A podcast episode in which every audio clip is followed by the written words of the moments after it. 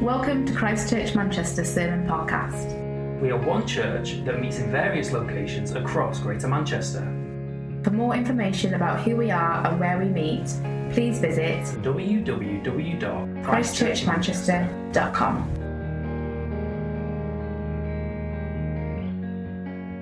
When you think about God, when you think about what it is to relate to God, what picture do you find most helpful? Is there an image? Is there a metaphor that for you relating to God is like dot dot dot? Just just take a moment, just think what your answer might be.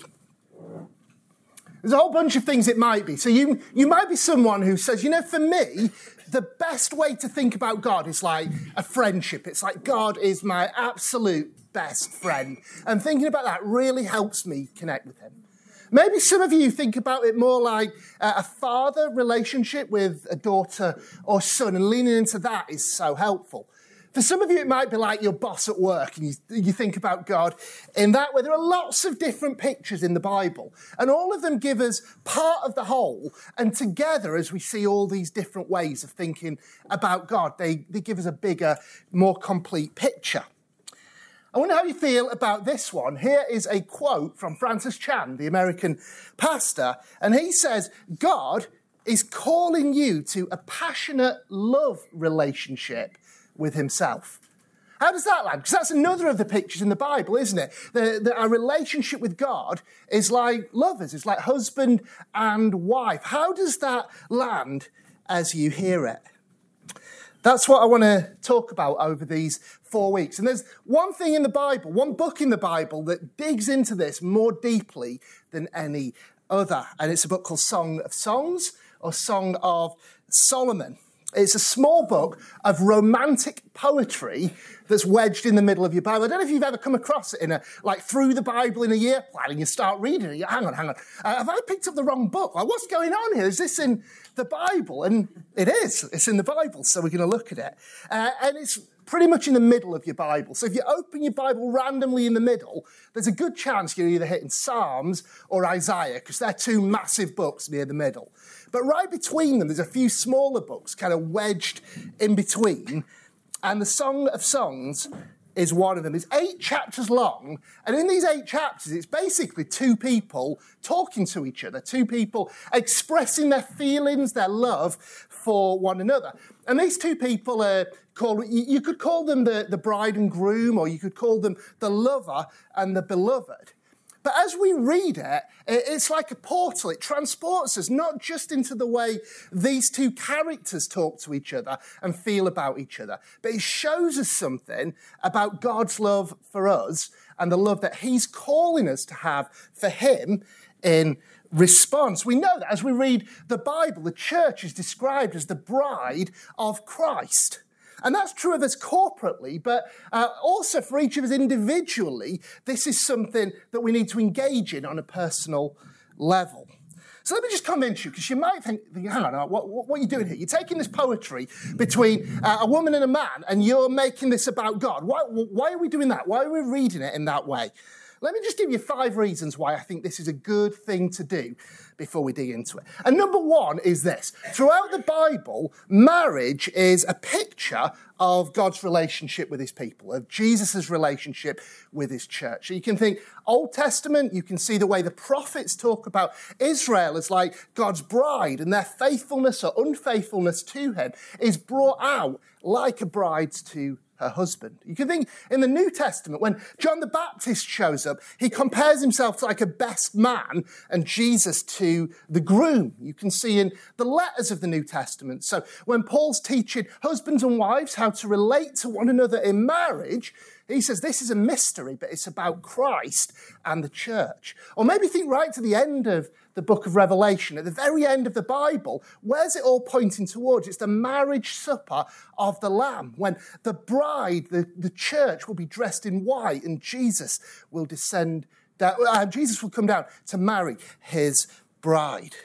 The whole Bible picture is about the marriage of Christ and the church, and our human marriages point us to that. So when we get this book that's all about exploring the feelings and the relationships and the emotions in a marriage, that should point us beyond our own relationships and we should learn things about God and his church.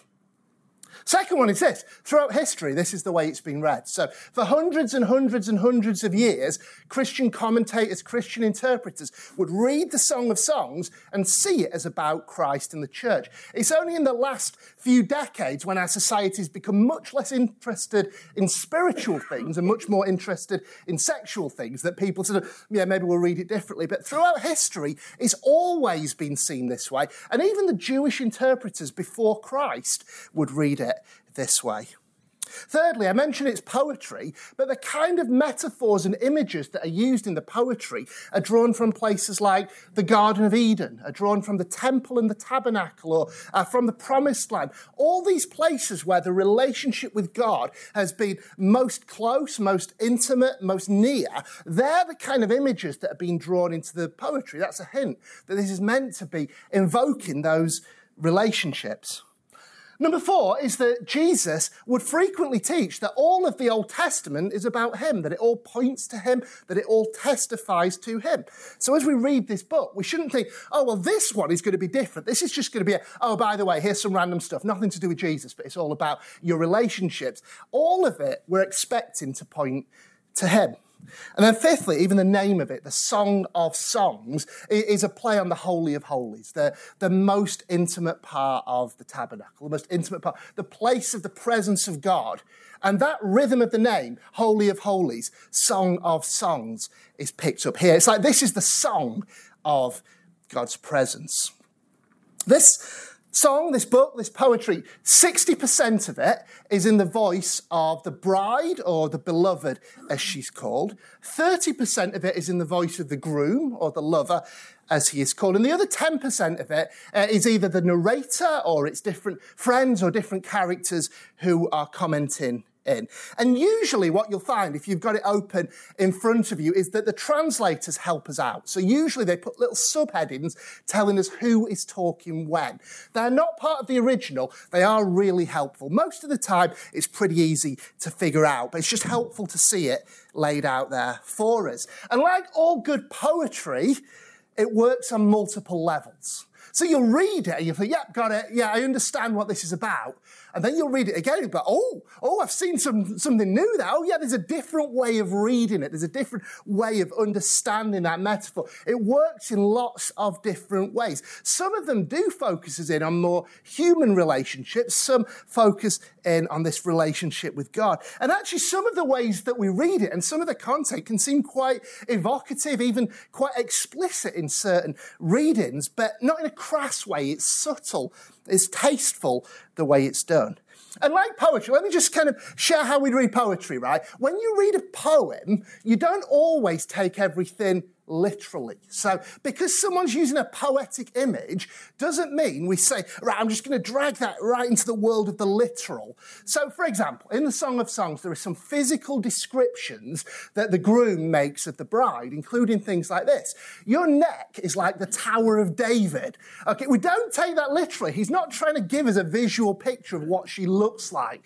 Your teeth are like pairs of sheep all lined up. You, you, you could try and draw her, but you'd end up with something that would maybe be a bit of a Picasso uh, version of a person because it's poetry. It's not meant to do that. What is it meant to do? It's meant to evoke feelings. It's meant to stir up emotions. It's meant to draw us in to, to what these people are feeling for one another. The other thing that we shouldn't do is make an allegory. So an allegory is where like, there's like a secret code here. Every line means something else and we have to figure out what they all mean. If you Google allegories for the Song of Songs, you'll find some really bizarre ones out there. So my favorite one was someone who reckons when he's talking about her breasts, that's the New Testament and the Old Testament. Like, where'd you get that from? Like, that is bonkers, isn't it? But what you are meant to do is let the passion, let the emotion, let the desire that we see here stir us and, and um, land with us. Reading it is an interactive experience. So one of the commentators uh, is someone called Ros Clarke who writes about it. And she says in the song, the reader isn't some third party observer, but is a participant who is being courted. That's the experience that hopefully over these next few weeks we'll have. It's like God is courting us, like we're being romanced by the Lord, like He's trying to stir up in us a love in response for the love He's trying to, to make land with us that He has for us. Now, we're not going to read it all over the four weeks. I would encourage you, it takes about 15 minutes to read it. I'd encourage you, read it in one sitting and just let it wash over you at some point in these next few weeks. But we're just going to pick bits out of it that hit some of the key mm-hmm. themes. And so if you've got a Bible or an app or something to follow along with, turn to the Song of Songs. And we're going to start at the beginning. So we'll be in chapter 1, verse 1. Okay, the Song of Songs, which is Solomon's, and then it starts with her speaking to him. Let him kiss me with the kisses of his mouth. For your love is better than wine. Your anointing oils are fragrant. Your name is perfume poured out. Therefore, the maidens love you. Draw me after you. Let us make haste. The king has brought me into his chambers. That's a pretty high octane start, isn't it? That, she's not kind of easing her way into this. It's like, yep, title, Song of Songs, bam, what do I want? I want the kisses of his mouth. She started there, not holding back. She doesn't want a peck on the cheek. She doesn't want an awkward Christian side hug. I don't know how familiar you are with those. She wants full on the kisses of his mouth. That's where she starts. Right, we're going to get a bit more awkward now. Just, just think for a moment about kisses, right? Think about what they are. Think about how they work. And think about if you had to explain it to someone verbally, like, what is kissing? What would you say? How would you try and communicate it? Because when I was thinking, like, how, how do you put this into words? Every way of formulating this, this just sounds odd. This sounds weird. This doesn't sound like a positive thing. It doesn't sound. So if an alien beamed down from outer space, like, tell me about this human thing kissing. You can't, you can't show me. Just tell me. Like, you just wouldn't be able to convey it. But we all know, right, that there's, there's kind of a magic to it. There's something beyond what words can convey. We know that in the human heart, there's hardwired a longing and a desire for, for the kiss. And the kiss is powerful. The kiss can change a relationship in a way that there is no going back. Once you've kissed someone, you, you can't get it back to how it was before. Emil Ludwig says this the decision to kiss for the first time is the most crucial in any love story. It changes the relationship of two people much more strongly than even the final surrender, because this kiss already has within it that surrender. Has the power to change relationships. It also is the power of a healthy marriage. Did you know that? So the BBC did uh, a podcast called Why Do We Kiss? And they interviewed a scientist who'd done some statistical research about marriages and what factors make a marriage healthy. And they found that the correlation between the health of a marriage with the frequency of kisses was even higher than with the frequency of sex in a healthy marriage. So maybe in conclusion, Cher was right all along. If you want to know if he loves you so, it's in his kiss. the kisses are powerful, so they shouldn't be undertaken carelessly and casually. We know that, right? And the Song of Songs has as much to say about waiting as it does about giving, and we'll come onto that shortly. But isn't it interesting that this is in the Bible? Like, let him kiss me with the kisses of his mouth. We know that the Bible is profitable. We know it's all useful. We know it's breathed out by God for our benefit. So, what do we do with a verse like this? What do we learn? How do we reflect on this? Obviously, it's not something we can just take literally and transplant into our relationship with God, but it is about desire. We, we see the depth of longing that she's expressing here for her partner. And that desire is, I think, what we're meant to draw here. The dictionary, Merriam Webster, uh, would say desire is the conscious impulse towards something that promises enjoyment or satisfaction in its attainment. A conscious impulse towards something that promises enjoyment or satisfaction. Isn't that how we want to relate to God? This impulse towards Him, knowing that in God we'll find enjoyment and satisfaction. Desire propels you towards the object of your desire. That's what it's doing for the bride here. Think about how desire works. Think about how it might have worked at various times in your life, how it's drawn you in a certain direction. I remember when I was first getting to know Emma, I joined the church that she was part of. She oversaw all of the, the setup teams, all of the um, kind of getting the room ready. And so, as someone new to the church, I, I want to serve, I want to get involved, my heart's very pure here. Guess which team I sign up for? I, I sign up for setup team, don't I? And then pack down. So, Emma was organising um, kind of these storage shelves where everything would go. Guess who would volunteer? I, I, I can help put the stuff on the storage shelf because there's something about desire and longing that draws you in the direction of the one you desire. And don't we see the same thing through the Bible, New Testament and Old Testament, the way people are just drawn to the presence of God? Think about Luke chapter 7. You've got Jesus invited to the house of a Pharisee. He's having dinner. And, then a woman enters the scene. She hadn't been invited. Like no one had sent her your, your RSVP to this dinner, but she's there anyway. She, she turns up because she's heard about Jesus. She's seen about Jesus. She wants to be where he is. And when she sees the way he's treated, he's not given hospitality, his feet haven't been washed, she's right there and she's getting in the thick of it. Or, or, or think about uh, John the Apostle. So think about the Last Supper, uh, and all of them are there. They're all eating together. And what does John do? He, he rests his head on the chest of Jesus. That's quite a, a thing to do, isn't it? Like, uh, if I'm out with my mates having a meal and I just like lean over and rest my head on their chest, I'm getting funny looks from them. Like, what are you doing? But that's what John does. And you might think, well, wasn't that just the culture of the day? Isn't that how you did it? No, it, it really wasn't. Uh, and we know this because John keeps referring to himself as, oh, by the way, this is the disciple who put his head on Jesus' chest. Like, this is the one who did that thing, the, the one who's marked out from the rest. There's something about him that wants to be close to Jesus. Or maybe you think about Moses. So when Moses is having that negotiation with God when the people are going to go into the promised land, and God's like, you know what, you guys just crack on, I'll stay here. Off you go, I'll bless you with the land, but I'm not going with you. And Moses says, no, no, I'm not having that. If your presence isn't with me, I don't want to bother. I don't want to go without you because it's your presence that I desire. It's your presence that I long for. Or maybe you think about David, who wrote the psalm, as the deer longs for those flowing streams, so my soul longs for you. Think about that, that thirst for water when you're absolutely parched. And David said that same kind of longing is the longing I have for you. All of these have in common desire. And these verses in the Song of Songs are showing us the, the fervency, the, the intensity of desire. Charlie Cleverly he writes this Her lover's kisses are the theme of the bride's life. And it's also the theme of everyone who seeks God to know him deeply and to be known. Isn't that what we want?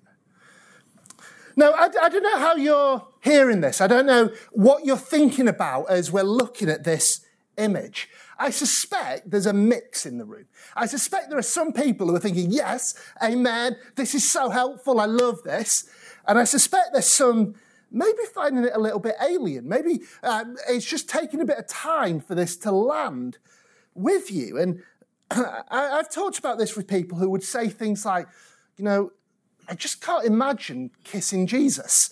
And you're not meant to. That's not how it works. Remember the thing about poetry being poetry and not taking it literally? That's entirely the wrong way to go. But what we are meant to, to do is receive the intensity of her longing to go for the kiss and see that transformed into a longing for the closeness and presence and intimacy with God. And to see he responds with the same love for you. So again, Charlie Cleverly would say this the kiss of God is a metaphor, it's a picture painting a thousand words. We shouldn't think of kissing Jesus, that's entirely outside the boundaries of God's will. Rather, think of Christ as the kiss of God to the world. Isn't that a beautiful picture? That, that God's way of expressing his longing, his desire, his love for you, his kiss that he gives is sending his son into the world. That's so beautiful. So maybe you're thinking, okay, I get it, I'm on board, I, we've got a metaphor there, I want to do it. So, how do I do this then? How do I respond to God in this way? Here's the thing, right? Kissing isn't something you need to be taught. There, there aren't classes that you can sign up for. There are no like online, m- maybe there are. I haven't come across them. if you have, good luck to you. Um, no, don't go there. Don't go there. Yeah, amen, amen. Don't do that. There's no instruction manual. It's not like um, on your first kiss, you're working down a step by step list. So, like, step one, put your lips together.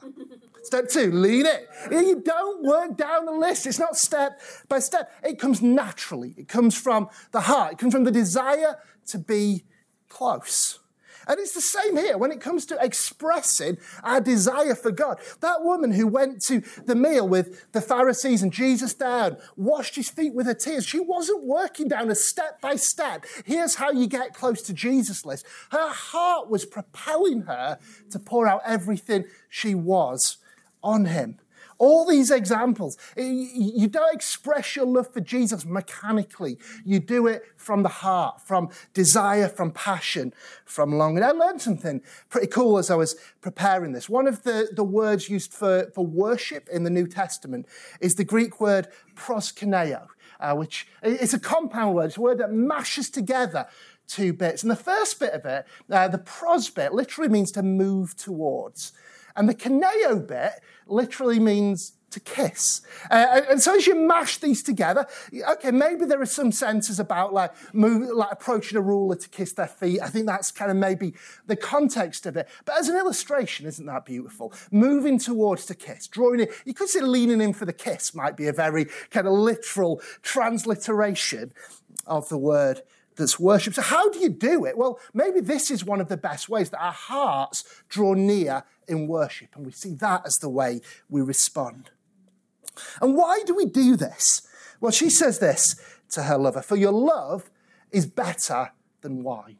Your love is better than wine. Um, okay, I'm not going to ask you to put your hands up, but does anyone in here love wine? What? Okay, your hands are going up anyway, like no shame there. It's like, yes, just amen to that point, brother. Um, wine's a good thing. I, re- I remember um, just before, not the Christmas just gone, the one just before, we had a staff Christmas lunch. And Colin was cooking it. Uh, he invited us round. And then in the build up to it, like he, he kept putting pictures in the WhatsApp group of the different wines that he bought for us. And, and they weren't just like kind of um, standard Tesco off the right ones. He, he, picked some really nice ones. And you could feel the buzz of excitement just starting to build for, for this meal as he uh, was showing us all these wines. In fact, so much so, I'm not going to name and shame, but someone on the staff team did suggest we start a new wine ministry here at church. It's a good thing. And we know, so caveat, we know that it can be abused when drunk to excess, and that's not good. And we know that for some people it can be problematic, and we want to be wise around that. And yet we see in Scripture the general teaching is it's given as a blessing. In Psalm 104, it says, You bring forth wine to gladden the human heart. And what this, this woman's saying here is your love is even better. As good as wine is, your love is so much better than wine. Aimee Byrd says the good news explodes in the song. It's the best wine that we didn't know we're missing intimacy with our bridegroom. It's the wine that we're invited to intoxicate ourselves with.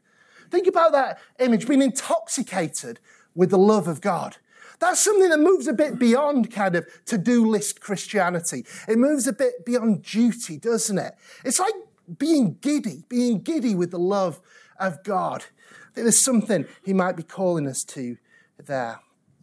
And then the images go on uh, through the passage we read. There's comparisons with anointing oil and with perfume and being with brought into the chaps, uh, brought into the chambers.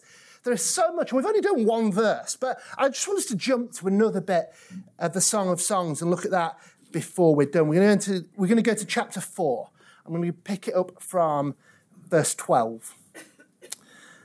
And now we're picking it up with him speaking to her.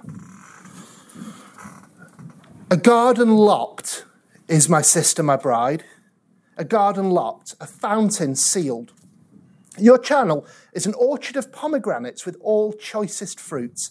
henna with nard, nard and saffron, calamus and cinnamon, with all trees of frankincense, myrrh and aloes, with all chief spices, a garden fountain, a well of living water, and flowing streams from Lebanon.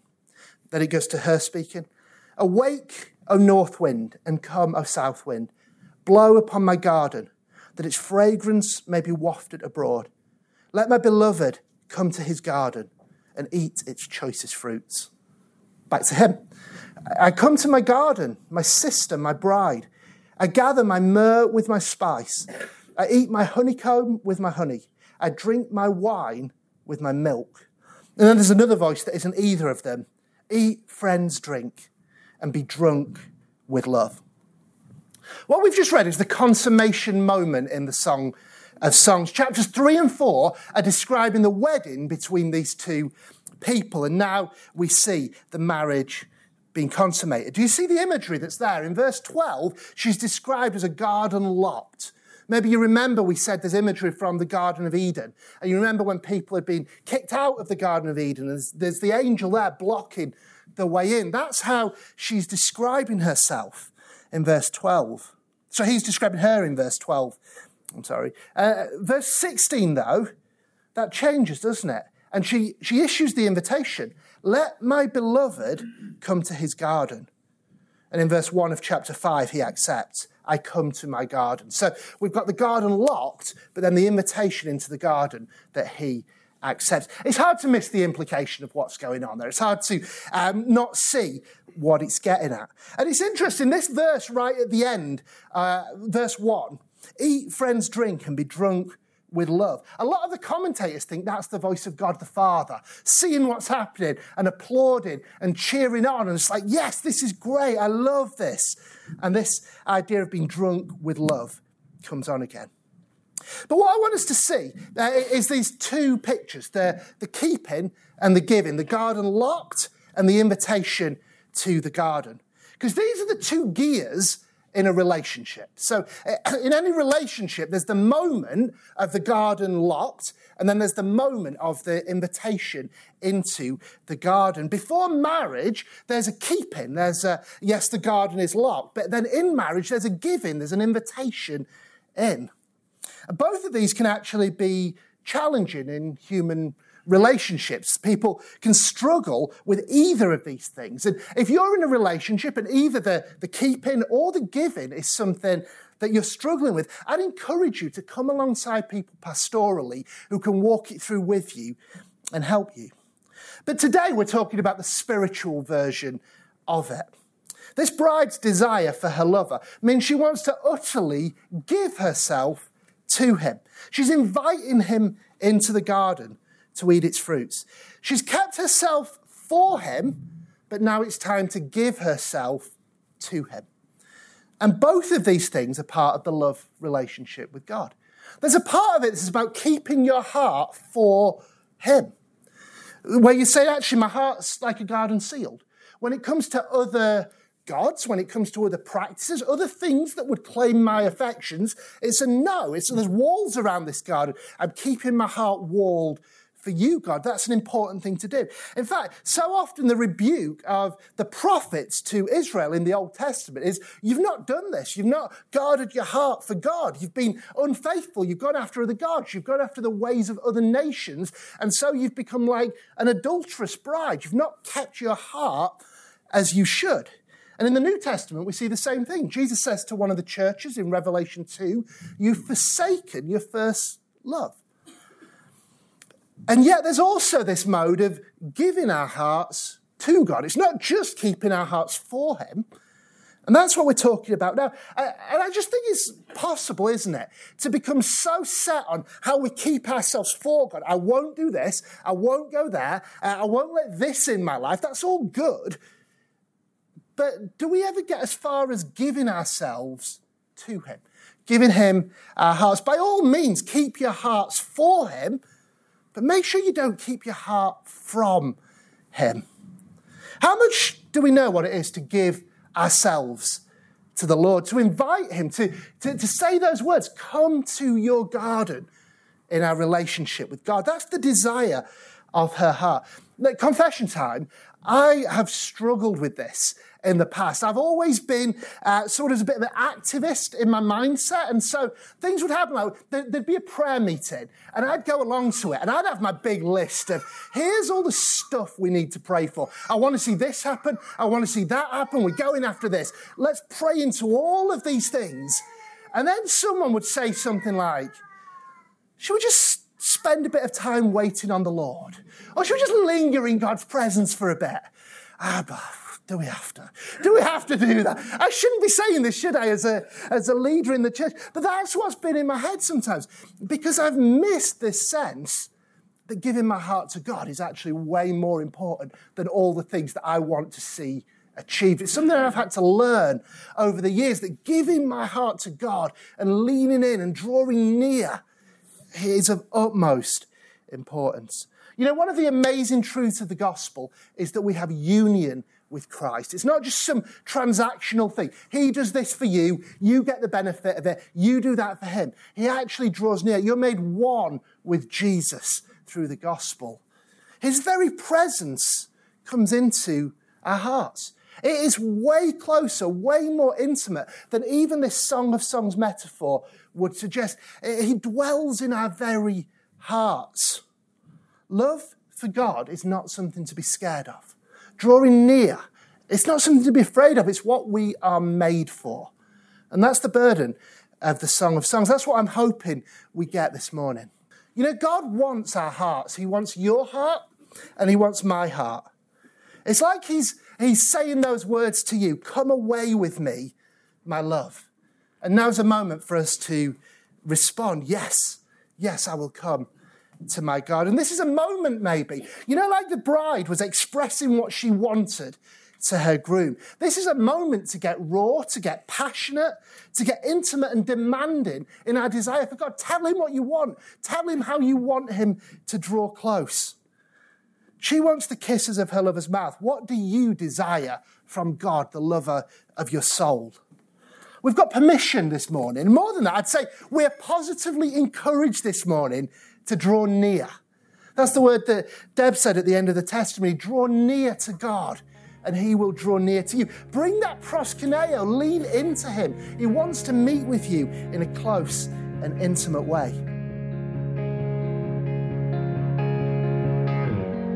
Thanks for listening. To explore this sermon or learn more about our church, please navigate to the links provided in this podcast description. From there, you can connect with us on social media, and you're welcome to check out the music links featured in this episode from our very own musicians. You can also discover current events and information about where we meet on Sundays and various groups or community projects that you can join in with. If you're interested in knowing more about us or wish to join us for one of our meetings, please reach out. Simply drop us an email at hello at ccm.org.uk. We look forward to connecting you.